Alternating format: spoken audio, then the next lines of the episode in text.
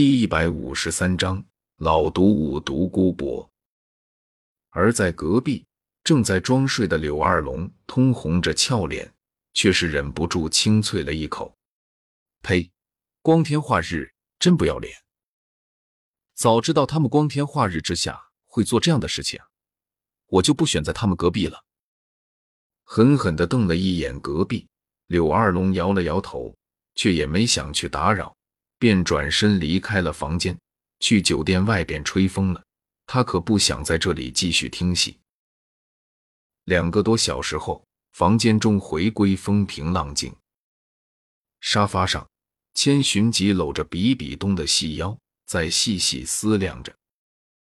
女孩子还是要学会塌腰才行，只有将腰部塌了下去，才能显得身材更曼妙，以及能够解锁更多的玩法。而在诸多千寻疾认识的女孩子中，小一线的柳腰算是最曼妙和纤细的了，否则也不会引得萧天对其如此痴迷。只可惜小一仙现在并不是他的女人，否则他也能异常其柳腰的曼妙。不过他相信，只要自己和小一仙的友好关系继续保持下去，那么终有一天他能够实现自己的夙愿，把小一仙抱上床的。想到这里，边搂着趴在自己身上的比比东，感知着抵触到的柔软，千寻疾边用大手附在其细腰上，脑袋中缓缓思量着。还有谁这方面能够和小一仙比拟的呢？燕灵姬。燕灵姬的美自然是毋庸置疑的，国漫第一女神的称号可不是白说的。柔情似水，热情似火，正是他的真实写照。而且他的柔韧性是极好的，一字马轻轻松松就能摆出来，即便是2条大长腿摆成负的度数都没有半点问题。再加上别致的中式黑色长发设计，给燕灵姬增添了几分妖娆感觉。而蓝色的眼眸则给他人深沉迷幻的感觉，让人难以捉摸。整体着装造型上布满的火焰元素，以及高叉配长靴的设计，突出她的性感妩媚。服饰上的蕾丝花纹设计精致妖媚，也彰显了她反派人物的邪恶气质。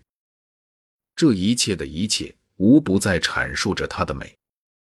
如果以后有机会的话，她一定要去秦时明月世界好好的见一下这位火媚妖姬。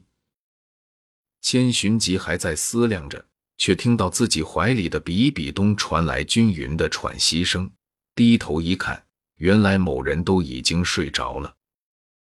看到这一幕，他的嘴角不由得泛起一抹笑容来。自己的这个好徒儿终究还是战斗力太弱了，这才多久，他就已经累得睡着了。要知道，他还没有彻底满足呢。不过战斗力弱也好，这样对方就没理由阻碍他帮其找几个好姐妹分担战火了。这样想着，千寻疾轻轻地将比比东从沙发上抱了起来，动作极其轻缓，没惊醒沉睡的比比东。很快的，他便将比比东抱到卧室中了。卧室中的床还有些凌乱，不过也算干净。千寻疾便将比比东放在床上，用被子盖好。他伸手将比比东脸上的头发拨到一旁，看着这张酣睡的精致小脸，如睡美人般宁静，便也不忍再打扰。他低头亲吻了下比比东的额头，便起身从卧室中走了出来。教皇冕下。刚下楼，驻守在酒店里的一位武魂殿成员看到他的出现，便是十分恭敬地弯下腰，然后重重地行了一礼。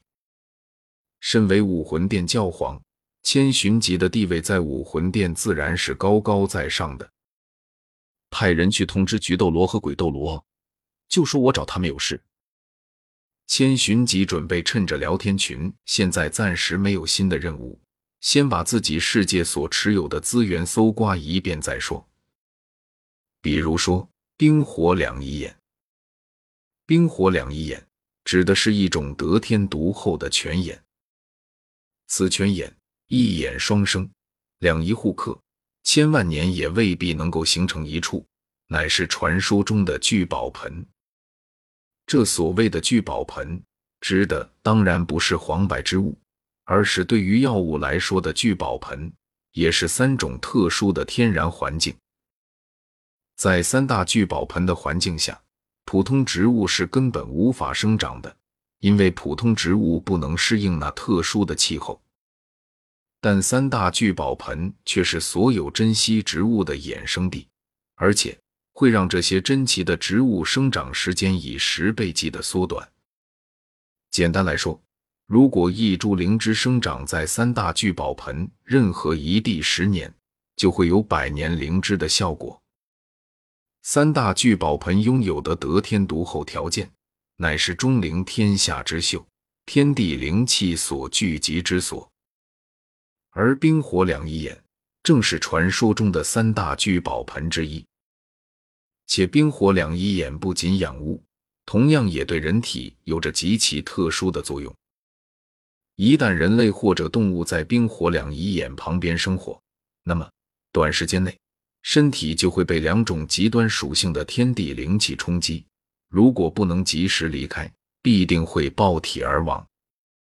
不过对于某种修行独功的人来说，它确实有着天大的好处，极热与极寒对毒物都有克制作用。而冰火两仪眼这种天才地宝所在之地，对毒物的克制更是极其强烈，否则也绝不能让各种珍奇植物同时生长在这里。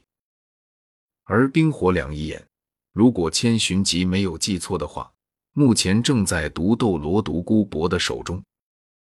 独孤博92级控制系战封号斗罗，封号毒，武魂为碧鳞蛇皇，以毒冠绝天下，在封号斗罗中以最擅长群攻而闻名。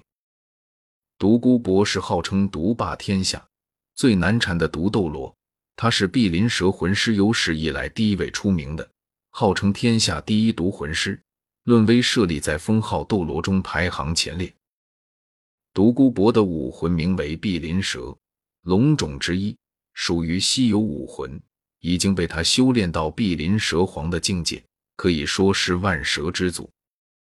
独孤博的武魂碧鳞蛇进化为蛇皇后，凝聚出了一颗丹珠，他一半的实力都在这颗珠子上。丹珠与独孤博心血相连，如果独孤博死了，这颗丹珠就会立刻引爆。依靠武魂带来的剧毒，独孤博可以在一瞬间让1000米之内生灵涂炭，寸草不生。